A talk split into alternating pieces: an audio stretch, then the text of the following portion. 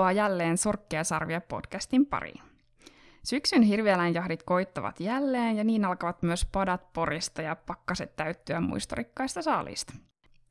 Tässä emäntänä toimii tuttuun tapaan Johanna Helman Suomen riistakeskuksen viestinnästä, ja vieraanani on metsästävä ruokatoimittaja Kati Pohja, joka on kirjoittanut riistaa lautasella reseptikirjan. Monelle metsästäjälle hänen reseptinsä ovat vuoden aikana tulleet myös tutuiksi Metsästäjälehden sivuilta. Kiitos Kati, kun tulit jaksoon mukaan. Kiitos kutsusta.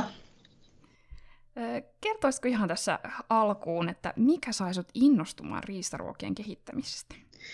Joo, siis mähän on ammatiltani ruoanlaiton ammattilainen ja, ja teen reseptiikkaa ja, ja kuvauksia, erilaisiin kuvauksiin, niin ruokaa, erilaisia ruokasisältöjä.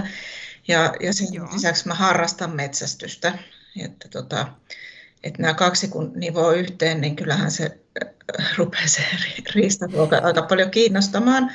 Tuossa pari vuotta sitten muuta ilmestyi riistaruokakirja ja sitä kun mä työstin, niin tota, mä perehdyin vähän syvällisemmin riistan äh, ruoanlaittoon ja tota, havaitsin itse asiassa, että se on aika perinteistä edelleenkin joo, Suomessa. Joo, okay. ja tota, Konservatiivista niin, ruoanlaittoa, joo. Kyllä.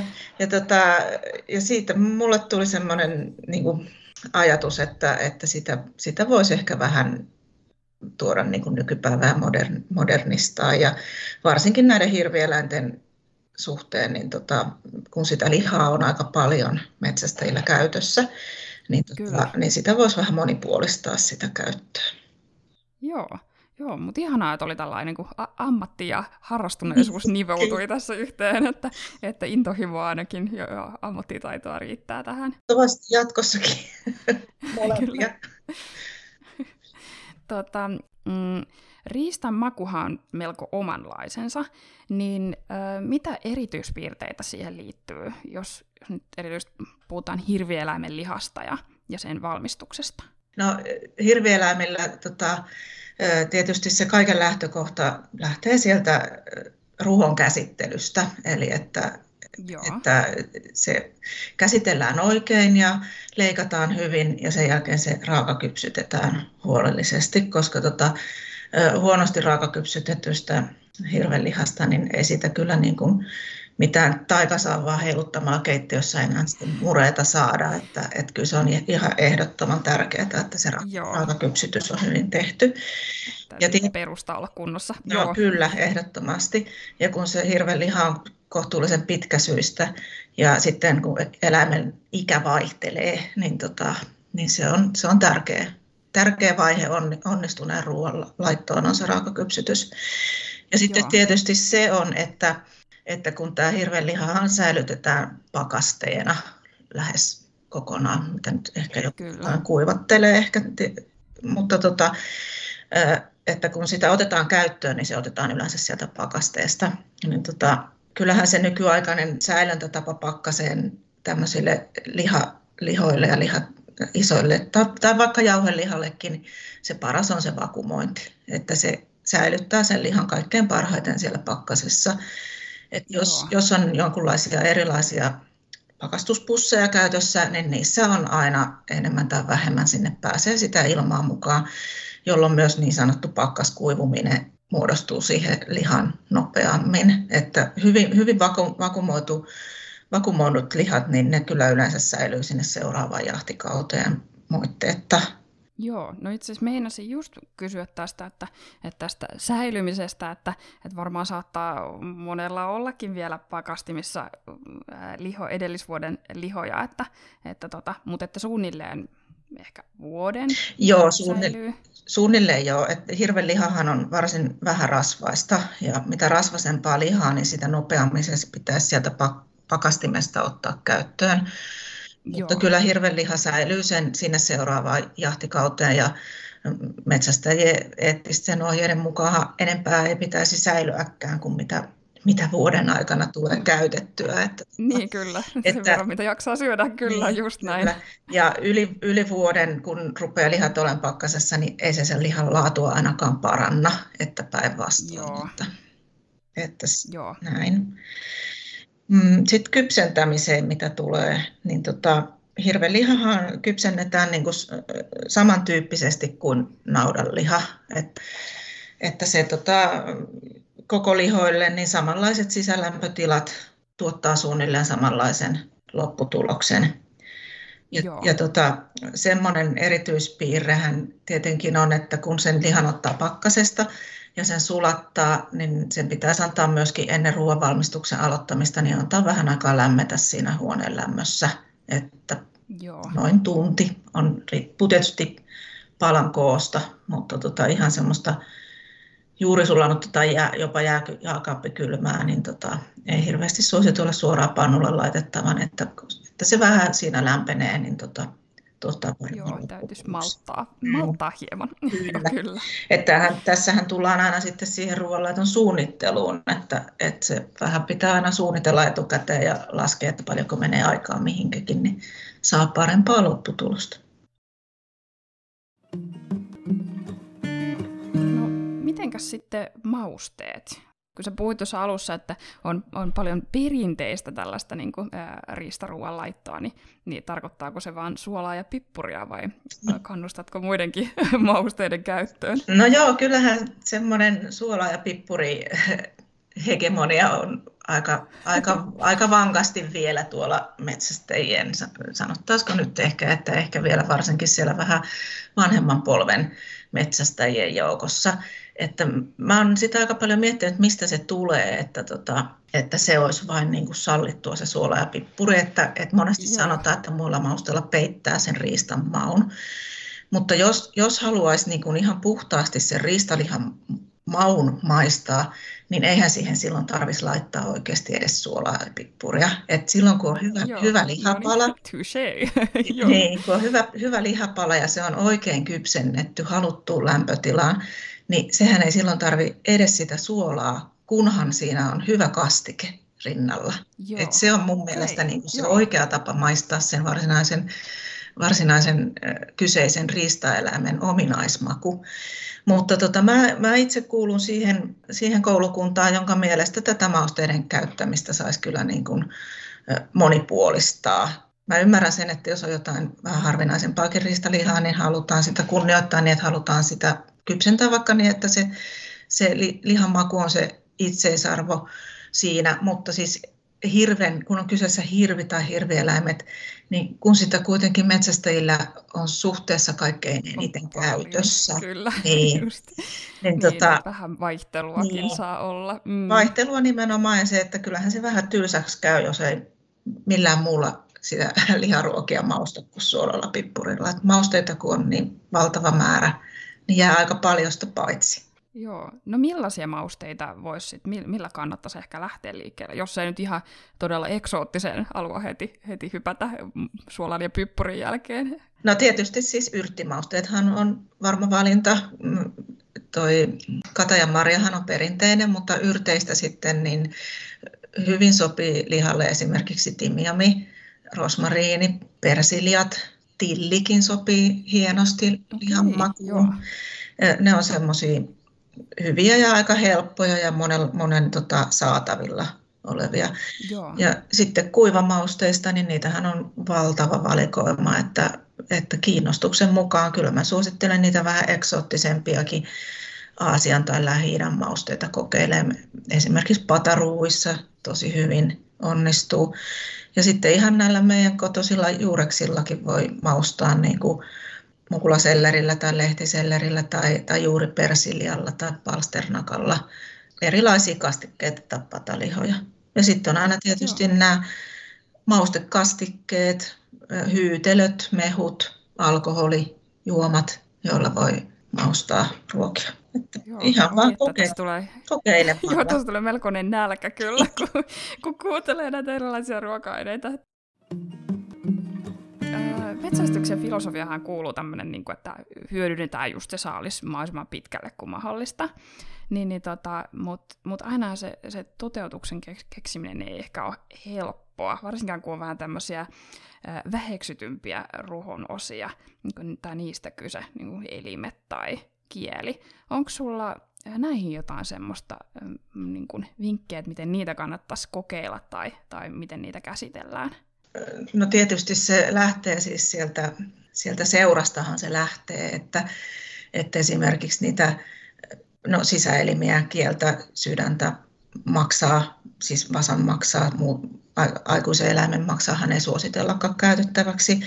Ja sitten esimerkiksi semmoinenkin hauska ruohonosa kuin turpa ja poskilihat. Okei, niin, tota, sitäkin voi käyttää. Kyllä joo, turvastahan saa aivan ihanaa turpahyytelöä, eli syl- sylttyä ja siihen vähän poskilihat, kun ottaa siihen mukaan, niin tulee vähän liha lisää siihen sitten vielä. Mutta että kyllähän se lähtee siis sieltä lahtivajasta, että miten se leikataan se eläin. Että jos ei näitä oteta talteen, niin mm. eihän niitä sitten kukaan pääse myöskään kokeilemaan. Kyllä. Mulla on itsellä sellainen käsitys, että metsästäjät aika hyvin ottaa kyllä kielen ja sydämen. Joo. Onkohan mä ihan väärässä? Mulla on sellainen käsitys, että ne on vähän niin kuin semmoisia ampujan palojakin monesti. Mutta, tota, mutta se, että ne sitten myöskin viedään sinne ruoanlaiton tasolle asti, niin, niin tota, ei muuta kuin etsimään ohjeita niille ja kokeilemaan. Kielestähän saa, kieli on semmoista lyhytsyistä, sehän on lihas, lyhytsyinen lihas ja se vaatii aika pitkän keittämisen, mutta se ei ole ollenkaan vaikeaa. Ja sitten sen jälkeen se on vaikka leikkeleenä leivän päällä tai, tai lihakastikkeessa. Ja sydän esimerkiksi on aivan ihanaa savustettuna, suolattuna ja Okei. savustettuna. Joo. Ja, no siinä aika hyvä vinkki, että niin. kokeilisi tuota savustusta. Joo. Kyllä. Mutta että tosissaan niin mä vähän niin kuin sinne seurojen puoleen tässä kääntyisin, että myöskin niitä Joo.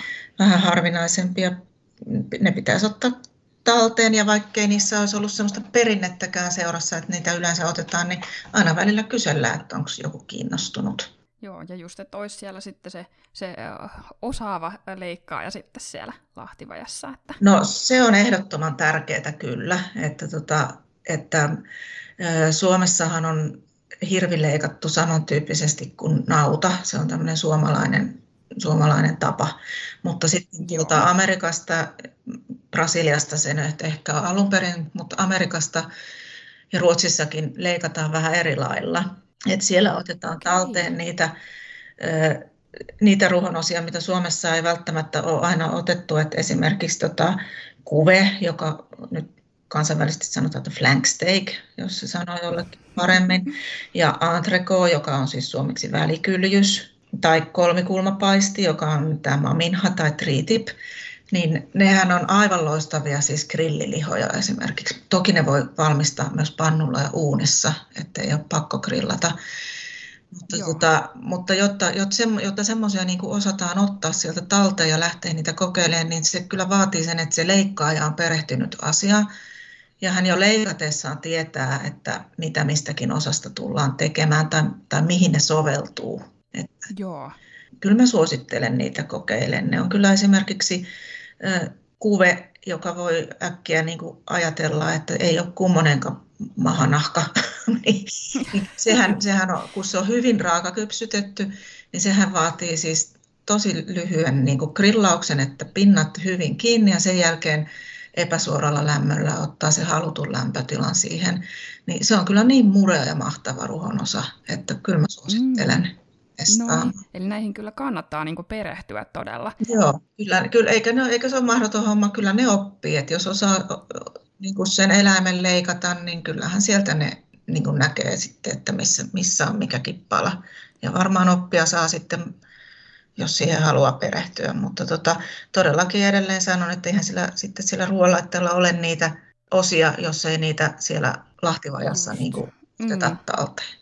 Jauhelihaa mm. riittää kyllä ilman näitäkin paloja, että sitten siitä tulee yleensä eniten. Ja tota, että, tota, että kyllä mä suosittelen. Ja siinä onkin jo, niin. No siinä on sitten jo huomattavasti rajoitetumpaa sitten se, että mitä voi tehdä, kun on sitten vaan se jauheliha käsissä. Mm. Niin, jos ei oteta kuin perinteisesti, jos on sellainen tyyli, että otetaan vaan fileet ja paistit ja kaikki loppu laitetaan jauhelihaksi, niin, tota, niin kyllähän se silloin rajoittaa vähän, että mitä siitä voi tehdä. Mm. Kyllähän paisteistakin ja. voi tehdä monenlaista ruokaa, että voi tehdä kokonaisia lihapaloja tai voi tehdä palapaistia, mutta, tota, mutta edelleenkin silloin on niin kuin se, että sitä jauhelihaa on niin kuin tolkuton määrä. Ja kyllä mä niin kuin Rese, reseptisuunnittelussa sen huomaan, että kun aikaisemmin tänä vuonna oli Metsästäjälehdessä se, se lehti, jossa oli ne kaksi ohjetta hirven jauhelihasta, niin mullekin, mullekin tuli siitä paljon palautetta ja kysymyksiä, että, että todennäköisesti kotitalouksissa, missä hirvenliha on käytössä, niin se jatkuva tarve niin kuin jauhelihaohjeille niin on Joo. pysyvää. Joo. Joo, krooninen jauhelihareseptien puute, joo kyllä. Että, mutta siitä, siltä voisi välttyä, että jos käyttäisi nämä kaikki mahdollisuudet, mitä siinä ruohossa on silloin alun perin. Niin, niin ja niin kuin äsken sanoit, mä uskon, että sitä jauhelihaa riittäisi siltikin reilusti. Ky- kyllä, kyllä. ja. Mitä jos onkin ihan semmoinen poropeukalo, että mi- millä ruoalla kannattaisi alkaa kehittää taitojaan? Millä ruoalla? No mä ehkä sanoisin en, niin, että ensin kannattaisi ehkä niin kuin opiskella niin kuin yleiset lihan valmistamisen niin kuin nyrkkisäännöt, että lihan valmistaminenhan itsessään ei ole niin kuin vaikeaa. Että tota, siinä kannattaa niin kuin muistaa se, että no ensinnäkin tässä lihassa, kun se on pakastettua, että se sulatetaan niin kuin rauhassa, ei liian nopeasti. Joo. Ja sitten, että se annetaan olla vähän aikaa huoneen lämmössä siinä ennen valmistamista. Sitten se, että varsinkin kun koko lihoja tehdään, on ne isompia tai pienempiä paloja, niin kyllä mä nykyaikana sanon, että kyllä semmoinen digitaalinen paistolämpömittari kuuluu jokaisen metsästäjän keittiöön. Että, tota, joo, että, että helpottaa sen verran paljon, ei tarvi arvata, ei, vaan ei, joo, tietää. Ei kyllä. tarvi arva, arvailla, että mitähän tästä tulee, vaan sen lihan saa niin kuin haluttuun lämpötilaan kypsennetty. Että jos, jos kotitaloudessa tai ruokakunnassa tykätään pikkusen punaisemmasta lihasta, niin se voi jättää sinne 5, 5, 5, 7 tai sitten jos halutaan kypsempää, niin sitten yli sinne 60. Varsinkin isoja paisteja, niin että se käsin oppi niitä kokeilemaan. Ja tota, sitten kun uunit on erilaisia, niin se on arpopeliä aina. Et jotain pieniä linnunfileitä voi oppiakin niin kuin käsin kokeilemaan, mutta sekin vaatii aika paljon toistoa ja aika paljon erehdystä ja vikaan menemistä. Että lämpömittari, jos ei ole vielä huomannut, niin kaupasta saa. Sillä voi jo niin. tämän väistää Kyllä. nämä ongelmat ainakin. Ja, sit, ja... ja sitten se, että kun se koko liha on valmistettu, niin että sen annetaan vielä sen jälkeen, kun se on siinä halutussa lämpötilassa, niin sen annetaan vetäytyä ennen kuin sitä leikataan. Tämä sama tehdään kaikille lihoille, niin naudalle, lampaalle, mitä sitten valmistaakin. Että tota, ja yleinen ohjehan on yleensä, että se kääritään folioon. Mä en koskaan itse tee niin. Mä aina peitän sen, okay. kev- peitän sen kevyesti foliolla, jotta se pääsee sieltä folion alta vähän hengittämään. Niin silloin, se, silloin se ei laske nesteitä ja tota, pysyy semmoisena mehevänä. Joo. No entäs, no varmaan nyt se juuri se jauheliha, mistä tästä puhuttiin, niin, niin se on varmaan just ylivoimaisesti eniten sitä on käytössä, mm-hmm. ja, ja varsinkin tällaiselle aloitteva, aloittelevalle kokkaajalle, niin, niin ehkä se helposti lähestyttävin ää, tota, liha. Kyllä. Mm, niin, niin onko siihen jotain vinkkejä, tai mitä, miten eri lailla sitä kannattaisi käyttää kuin sitten taas ihan naudan jauhelihaa? No hirven jauhelihan erohan no, muihin noita, noihin kaupan jauhelihoihin on se, että se on varsin vähän rasvaista. Eli Joo. jos siitä pyörittelee pullat vaan pelkän, pel, pelkkien mausteiden kanssa ja sitten kypsentää aika reippaasti niin, että ne on ihan läpikypsiä, niin voi olla aika kuivaa lopputulosta. Että kyllä mä suosittelisin siihen hirvejauhelihan joukkoon, jos siitä, jos siitä siis tehdään pullia tai pihvejä tai mureketta, niin lisäämään jotakin rasvaa. Että on se sitten pekonia, josta jotkut tykkää, jotkut ei halua käyttää riistan kanssa. Tai sitten se voi olla ihan jotain silavaa. Mä itse, mä itse laitan monesti siis smetanaa mm, lihapu- hyvä valinta. lihapullien joukkoon. Että jotain rasvaa se vaatii. Ja tota, sitten muutenhan siis hirveänkin jauhelihaa voi käyttää siis hyvin monipuolisesti jauheliharuokiin, keittoihin, kastikkeisiin. Voi tehdä tortilloja tai, tai natsopeltejä. että, ja maustaakin sitä voi siis hyvin monipuolisesti, vähän niin kuin naudanjauhelihaa. Joo. Että, Joo, että, joo paljon, paljon käyttöä. Kyllä, tar- ehdottomasti. Tarkoitus, kyllä, mm. jep. No tota, mm, metsästyskokemuksia jaetaan yhä enemmän myös somen puolella. Ja, ja noita riistaruokiakin siellä näkyy, mutta mun mielestä aika vähän. Mm. Ja mä itse vähän viikkaisin, että tässä voisi olla semmoinen niin kuvien ottamisen vaikeus syynä.